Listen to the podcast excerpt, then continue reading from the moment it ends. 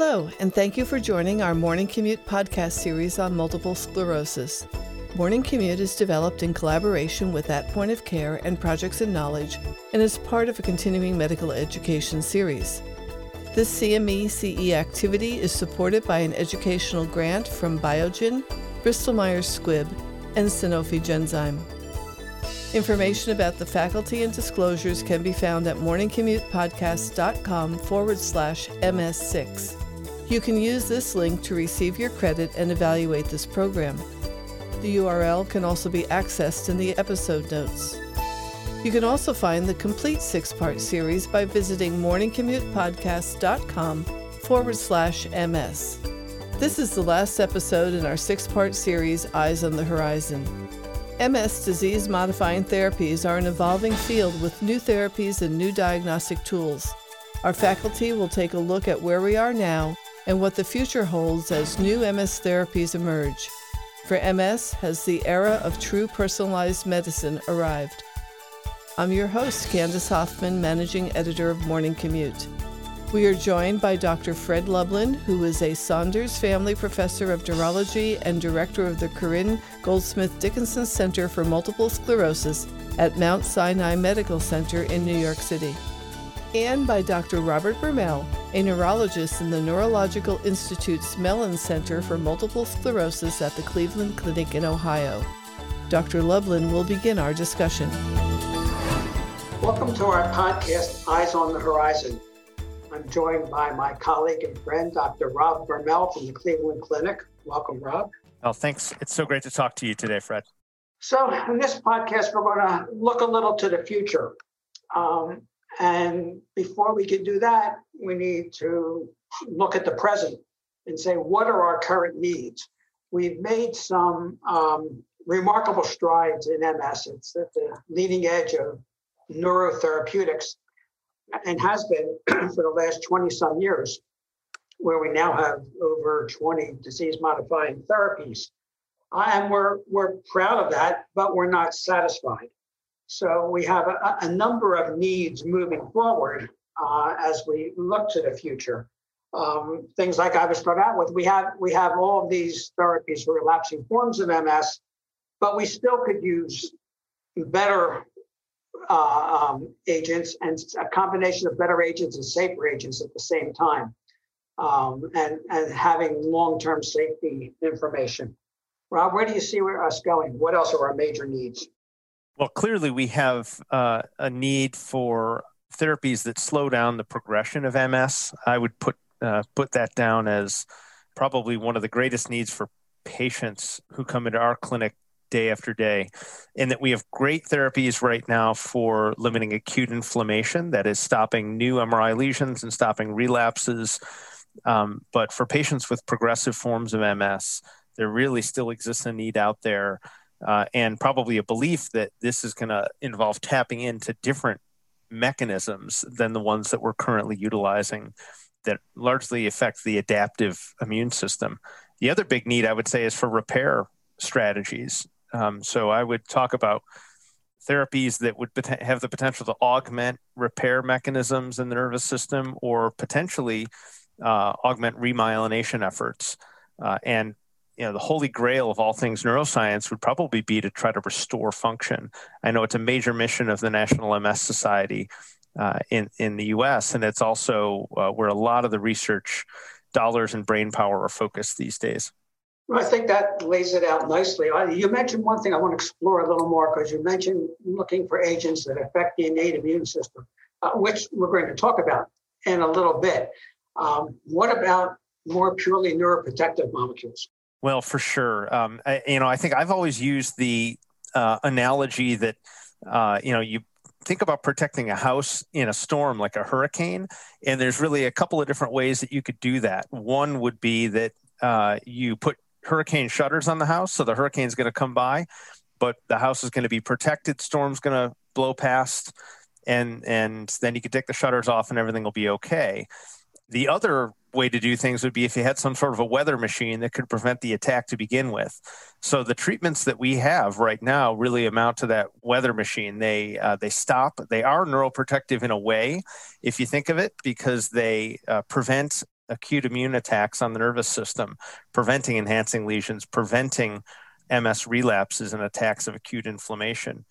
Um, but it would be nice if we had that other mechanism also, especially since there's probably smoldering inflammation that goes on, and especially as you mentioned, Fred, um, potentially with the innate immune system uh, at play.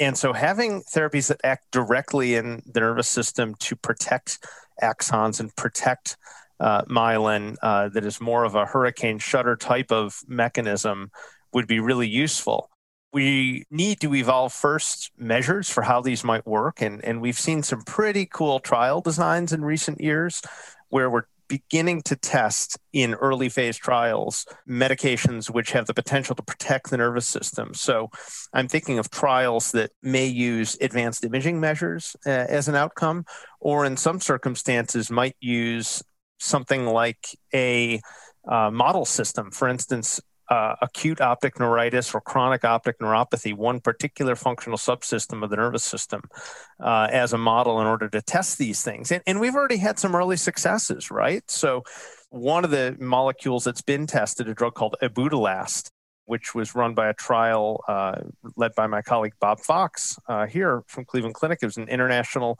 multi center trial of this uh, drug called Ibudilast, which is a multiple different mechanisms of action, but is classified as a phosphodiesterase inhibitor and uh, used in Japan to treat patients with asthma, um, but repurposed in this trial using brain atrophy, brain volume as, a, as an outcome measure actually in the trial. And in this multi-center phase two trial actually did show that it reduced brain atrophy in patients with progressive MS, either um, secondary progressive MS uh, or primary progressive MS.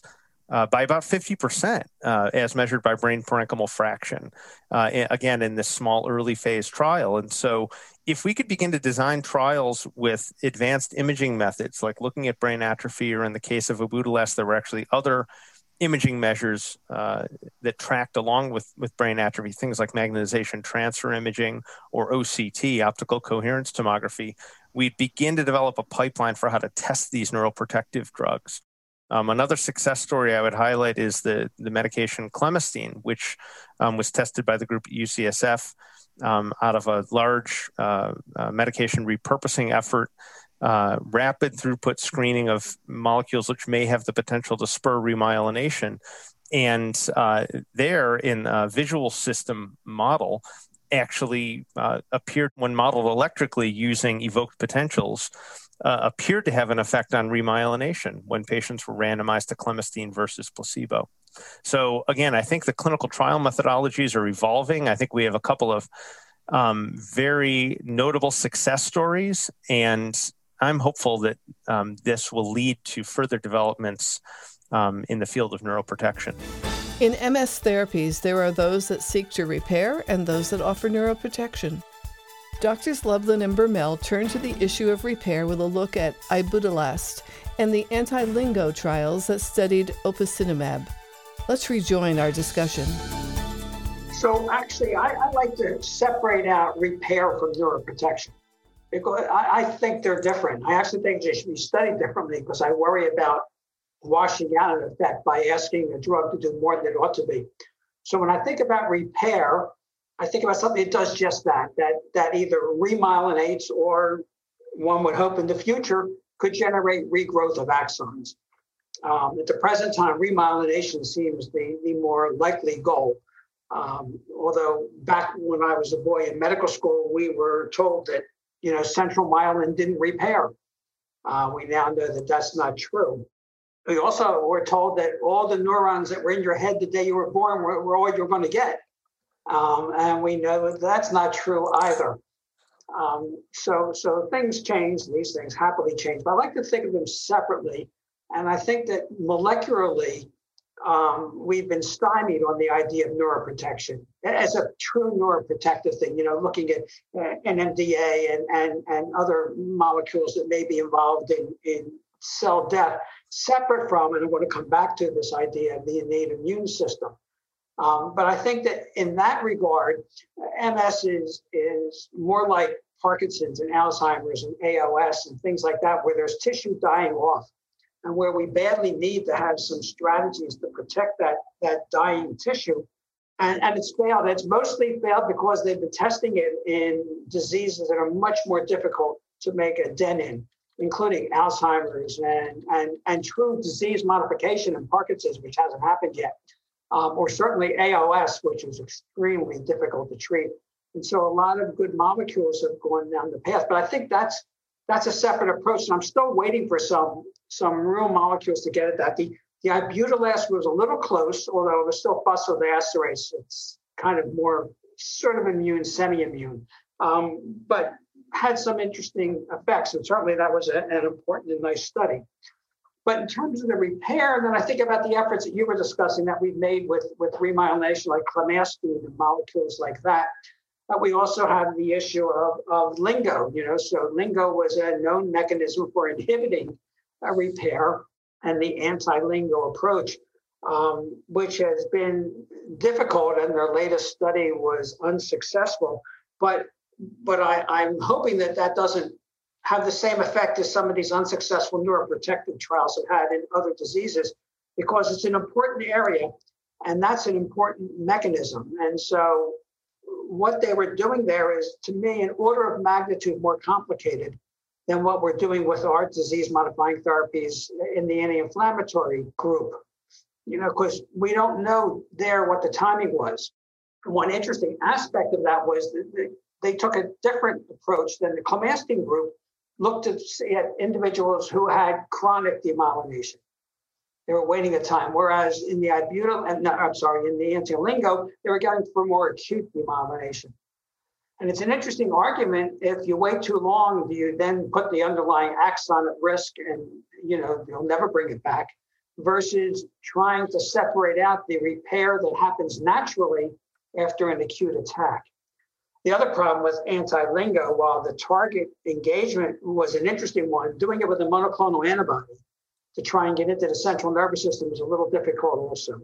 Yeah, for sure. I know in uh, in the opicinumab trials, the anti-LINGO trials, they wound up having to use a very high dose of that monoclonal antibody because it is challenging to think, you know, how something dosed systemically in a large monoclonal antibody would potentially have efficacy in the CNS. This idea of repair, though, in remyelination is uh, it's inherently appealing because we know from pathological studies that oligodendrocyte precursor cells exist in abundance in the brain and that in fact remyelination does occur especially in early acute ms lesions so um, you could definitely see um, using uh, electron microscopy or even immunohistochemical stains uh, with light microscopy uh, the remyelination of axons happening but like you said it's such a time sensitive phenomenon um, that axon is at risk if it's exposed. And the faster you can get it remyelinated, the better.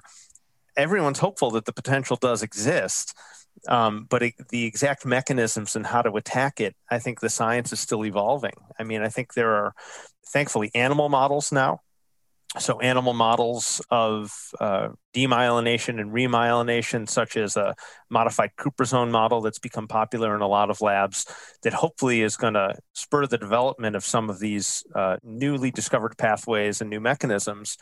Even when trials like the opicinumab or the anti-LINGO trials don't result in a, a drug that's going to market, I'm really hopeful that we learn something from them. And so um, one of the things, for instance, that we learned from the anti-LINGO trials and that acute optic neuritis model that you're talking about is that the nerve cell loss, the ganglion cell loss occurred so fast after the acute optic neuritis event. Within, you know, we measured the next uh, sort of a baseline time point, and then the next time point was 30 days later. And by that 30 days after um, uh, onset of uh, optic neuritis, uh, the ganglion cells had almost suffered as much loss as they were going to. And so we tend to think of axonal loss, neuronal loss as something that happens continuously and slowly, but it may be episodic, especially in fairly acute uh, episodes like optic neuritis. And I think uh, timing is everything. As we learn from neuroprotective trials and these other diseases, like you mentioned, like stroke, you have to get in there really fast. And so I think that we've learned things from the opicinumab trials. I think we know that uh, nerve cell loss occurs quickly.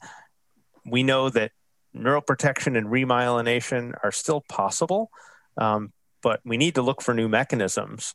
And it may not be a, a, silver bullet. There may not be a single molecule that we can use. This may be a combination of different strategies that we need to use in patients with MS. Our existing therapies that attack acute inflammation, um, perhaps some neuroprotective or repair strategies, and perhaps therapies um, that are purported to work more in the innate immune system as well. You mentioned the animal models. The beauty of, of um, the animal models are that they're pure demyelinating, whereas in the MS brain, we have axonal loss as well. Um, and and that's one of the things that I hurdle I think we need to get over. We need to make sure we're not trying to remyelinate uh, lost axons, and that's that's a, a, confound on doing these studies. And perhaps either physiology or or some of the advanced MRI metrics can better identify those pathways that have axons that need to be remyelinated. Now, yes. you, you, mentioned a bit about, about the innate immune system. And so let, let tell us why you mentioned innate as we're talking about uh, regeneration and repair and, and dealing with progressive disease. Yeah, well, for sure. Um, you know, if, if we have a day of clinic uh, with patients with MS, it's really heartening to know that we can see patients with early relapsing remitting disease and our existing therapies nowadays are so highly effective and so much better tolerated than um, the earliest therapies for MS. We've made such progress. But those other patients that we see in the course of a day, patients um, who've had the disease for some time uh, and have evolved into secondary progressive MS, who have insidious progression of disability um, despite treatment with our best therapies it, it's it's those patients, and uh, you can think about it as maybe uh, it's been termed uh, PIRA, progression independent of relapse activity, or um, sometimes we'll call it insidious superimposed progression. But whatever you call it, um, you, you know it because the patient um, and I think we talked about this last time, is having uh, slow, steady accumulation of disability, um, even on our best therapies. And the pathological mechanisms that underlie that and the physiology that underlies that, um, I think, uh, it, you know, still remains largely undescribed. But we have some sense that perhaps innate immunity may be involved. Certainly, microglial activation has been identified, uh, and there's some hint.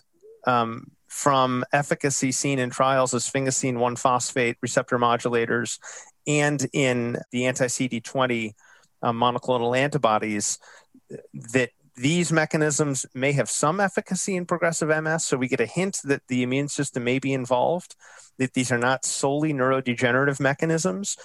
And it's things like that that make us want to potentially tap into new mechanisms of action that, um, that may underlie progressive MS. Remember to go to morningcommutepodcast.com forward slash MS6 to claim your credit and evaluate this program. Working on mechanisms of action related to innate immunity, BTK inhibitors are now taking the stage and showing potential in the treatment of progressive MS. Let's rejoin our discussion as Dr. Bermel takes a closer look at BTK inhibitors. Um, one of the reasons uh, why it's a topic of interest right now is because uh, this class of therapies called BTK inhibitors or Bruton's tyrosine kinase inhibitors um, uh, are therapies that are thought to act on uh, B cell activation, on uh, antigen presentation, on microglial activation, uh, more mechanisms that are uh, along the lines of what we think of as innate immunity. And uh, these are being tested now in progressive MS in particular. And so the use of these things either alone or in combination with other therapies may have the potential to re- refine some of what we learned about how the immune system may be acting uh, and which components of the immune system may be active in uniquely in progressive MS. We're hopeful that this will help to unlock additional mechanisms. Um, and uh, I think we've had some glimmers of hope from early phase trials with larger ones starting. So that brings us into some of these molecules. Let's talk about, about BTK. So, what do we know about BTK in terms of mechanism of action?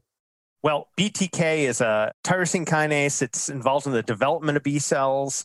It's also useful, you know, in affecting other hematopoietic uh, cell lines, and so it's had its earliest use, I think, in uh, some of the uh, liquid oncology domains, um, and uh, it's really been under intense study because it's a complex pathway, and the effects of uh, BTK signaling potentially manyfold, but uh, suffice to say, they involve things like antigen presentation on B cells.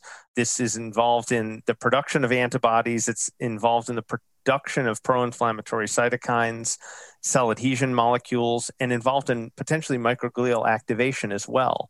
Um, all mechanisms that we think have something to do with progressive MS though um, you know the interaction between these cell types between t cells b cells and myeloid cells as uh, as progressive ms pathophysiology progresses is probably very complicated and it may not be the same in every single individual or in the same stage of ms so um, as i think uh, the scientists begin to sort out exactly which components of this mechanism of action may be most useful um, the clinical trials continue to progress, uh, and we're hopeful to learn how these agents might be uh, useful in progressive MS, and of course, also learn their safety profile. I think that's an important component as well. Yeah, I think for me, the, the attraction is Bruton's tyrosine kinase inhibitors. Uh, the most appealing aspect is, I think, the effect on macrophages and maybe microglia in directing them towards a more regulatory type phenotype than, a, than an inflammatory phenotype. So um, my hope for them is actually be working within the central nervous system. Um, there's mixed data on whether they get in or not. Um, but but that's how but the macrophages get in. So those come in from the outside. The microglia are already there. Um, but we we have well, we have one study published and another that's been presented. Yeah, that's right. I think there are at last count about four of these uh, BTK inhibitors being investigated in MS. One of them published uh, in the New England Journal of Medicine, uh, I think this uh, last summer, and and another presented, and still at the phase of things where uh, we're looking at doses and the effect of different doses with these different agents. Um, they all have some unique individual uh, effects, I think, and and so when you're looking at doses, I think it's important to um, in these early phase studies make sure that we find a dose that balances safety and efficacy. And I, and I think that that's the stage that we're at with this group of agents right now um, you know the effect of the therapies that we've seen on relapses appears potentially similar to um, other agents but an effect on disability progression we're hopeful will be in excess of uh, what our current mechanisms of action will give us. And so I believe that uh, we're just at the stage now where um, centers are signing on for large scale phase three trials of these BTK inhibitors, um, mostly to enroll patients with primary and secondary progressive MS. Yeah, that's the group that I'm most interested in this molecule for, I must say. Relapsing remitting, it'll be nice to have another agent, but that's not where, where our need is. Uh, as you mentioned, our biggest unmet therapeutic need right now is to better treat progressive disease. How about Masitinib? Did you hear their presentation? Yeah, so uh, you know this is another uh, uh, tyrosine kinase inhibitor. Um, it has a reputation for downregulating mast cells and microglia, and again focusing on this microglial mechanism and potential use in in MS. And this particular agent did appear to slow disability progression in people with a combination population of primary progressive and non-active secondary progressive MS.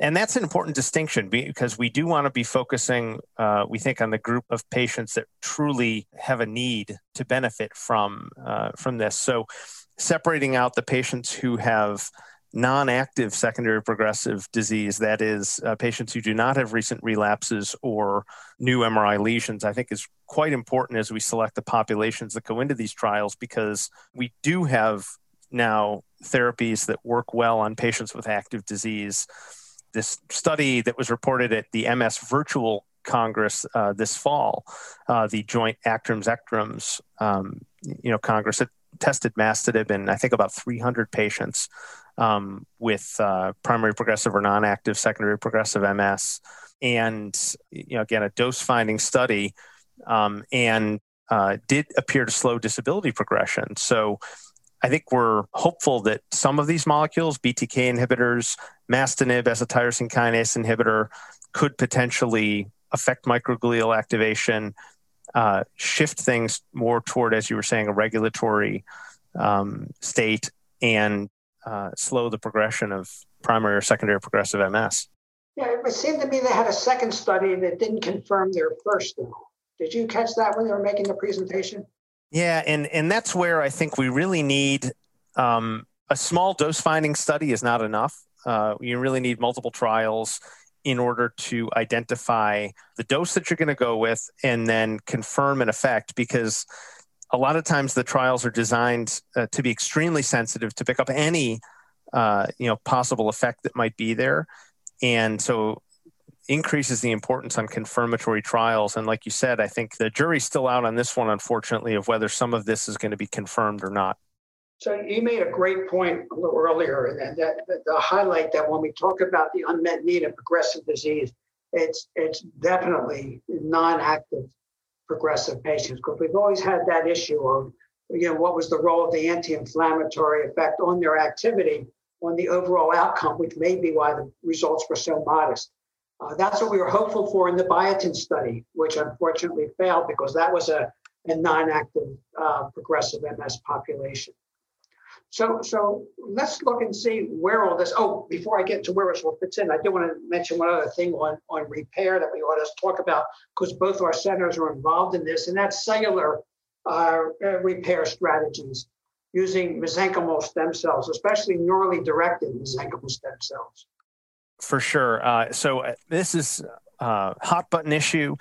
It's uh, you know the idea of using cellular therapies um, uh, is of great appeal. Um, uh, there's a ton of interest among patients, especially those who are frankly most desperate, those who have tried everything that we have available to us um, in our therapeutic armamentarium and they're still getting worse. Um, often see, uh, you know, the idea of a completely new domain opening up. You know, could cellular therapies, stem cells in particular, be you know something that opens up a whole new world of potential in terms of repairing the nervous system? And as you mentioned, both of our centers have been involved in experiments with mesenchymal stem cells. Uh, you know, um, Jeff Cohen ran a large single study, feasibility study of mesenchymal stem cells that were autologously derived from patients' own bone marrow here at our center and administered intravenously. So many questions remain, though. Um, I think the concept, the idea of cellular therapy is, is so appealing. Um, but the science uh, is still in its infancy and unlocking you know sort of each of the different variables that need to un- uh, we need to unlock in order to make it work um, unfortunately i think is further down the horizon than many of our patients need but i unfortunately do not think that um, the prospect of repairing the nervous system using stem cells is something that's available right now outside of trials. Uh, even though I know that, and you've probably, I'm sure you've encountered patients who have gone places, tried to get, um, you know, what's purported to be a, a, a, repair therapy through a stem cell center or things like this. I, I personally try to advise all my patients to stick to the research realm for this one and enroll in trials so that we can advance the science. I tell my patients someone's charging you for stem cells, it's fraud. Yeah, no, for sure. That's uh, uh, it's a plain way to put it, for sure. Um, I do think that the other type of stem cells, uh, the hematopoietic stem cell transplants for uh, immune system tolerance, are actually progressing nicely. And I think it's important to separate out that type of stem cell. Um, so, uh, the uh, uh, autologous hematopoietic stem cell transplantation or AHSCT. That is sort of a, a strong use of chemotherapy to um, almost wipe out the existing immune system uh, after harvesting the patient's own stem cells and then transplanting those stem cells back to rescue the immune system, almost reboot it, um, and ideally reboot it without recurrence of the patient's MS um, or with a much uh, milder phenotype. I think has real appeal, and there are uh, very legitimate uh, multi-center trials, including one right now that's called Beat MS that's enrolling patients um, and randomizing them to autologous hematopoietic stem cell transplantation versus um, best alternative therapy, or in other words, the monoclonal antibodies. And we look forward to the, the Beat MS study. Um, I think that the biggest difficulty with that approach is how poorly we prognosticate early on in the disease, you know, because that would determine how much risk we're willing to recommend to the patient. Um, knowing that early on any of the medications may work. And so that will have to go hand in hand with that sort of approach. So, so let's look at that. You mentioned that. Let's look at how we're going to apply this because taking care of MS patients has gotten very complicated as is now with the therapies we have, arranging how to do infusions, going over the safety and such like that. When we get into this, this the horizon, when we're talking about either affecting adaptive immune system, and neuroprotection, or even repair, we, we may have to think about add-on therapies, right? Because we have to turn off the inflammation, otherwise you're chasing your tail, right? For any sort of repair strategy.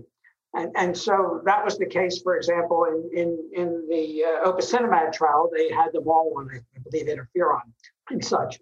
But that will be something we almost surely will have to do at the same time. And the complication there will be, well, how do we know which one to have people on as a base? You know, you think, well, you put them on the most highly active therapy you can, so you turn off the inflammation, you're left with only the need to repair. But then you have the issues of drug drug interactions and combined toxicities. Uh, and I think that those are going to be difficult questions to sort out. Yeah, for sure. You mentioned, you know, this concept of MS leading the way in terms of neurotherapeutics, and um, uh, this is immediately what I think of. Uh, you know, we're so fortunate to have disease-modifying therapies that work well in a large component of our patients. And so things are already complicated. And as you said, they're going to get more complicated. And as it gets more complicated, I think we're going to need to rely on things like um, uh, more personalized medicine. And so, already at our center, when you know someone's newly diagnosed and we're going to plan to start them on treatment, we acquire a kind of a routine panel of labs that we call treatment planning labs. That includes everything from a JC virus antibody status, hepatic function panels, you know, a sc- screening to make sure they don't have any chronic infections like hepatitis or tuberculosis that are that are uh, latent, blood cell counts, and um, autoimmune panels, and things that we're looking to uh, avoid uh, as complications of therapy things that we're looking to optimize to potentially augment the success of our therapies, like uh, vitamin D level, for instance. Test for uh, diseases which are often comorbid uh, with MS and have the potential to make it worse. So, uh, other autoimmune diseases in particular, like hypothyroidism, which is another cause of fatigue, similar to um, one of the symptoms that most of our patients with MS have. And so, I think uh, you're going to see hopefully that um, this expanse of personalized medicine where we can hopefully analyze an MRI at baseline, look at baseline labs, be able to prognosticate what somebody's outlook is, will help to guide uh, and highlight certain paths that a patient with MS may take. For that patient who walks in our office and is on one of the best things that we've got right now for acute inflammation and is still having insidious progression, maybe those are the patients where, as you said, they want to go into add-on trials, and maybe our add-on trials will get a little bit more brave. So, whereas previously therapies for uh, trials for ibudilast, for instance, or you mentioned the opicinumab trials, uh, allowed patients to be on interferon or in some cases glatiramer acetate to control acute inflammation. Maybe the newer trials will be willing to be more brave and have patients on highly effective therapies. Now that involves uh, potentially uh, taking more risk, like you said, and uh, it complicates the efficacy because we don't know oftentimes how these different treatments interact in terms of their mechanism of action. But from a patient's perspective, I think we want to be testing the most modern therapeutic strategies.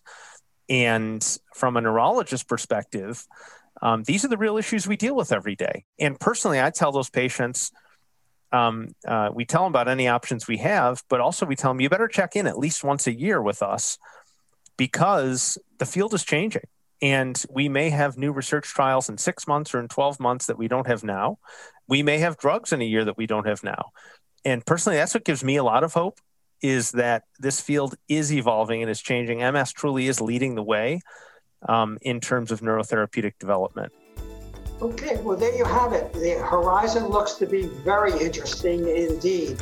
So, thank you to our listeners. Thank you to Rob Bermel for this interesting conversation. Thank you so much, Fred. And uh, thanks to Project in Knowledge for putting this together. And thank you for joining us today. Remember to visit morningcommutepodcast.com forward slash MS6 to receive your credit and evaluate this program. This was the final podcast in our series on multiple sclerosis. If you have missed any of the episodes in this series or did not complete your CME CE activity, you can find them all at morningcommutepodcast.com forward slash MS.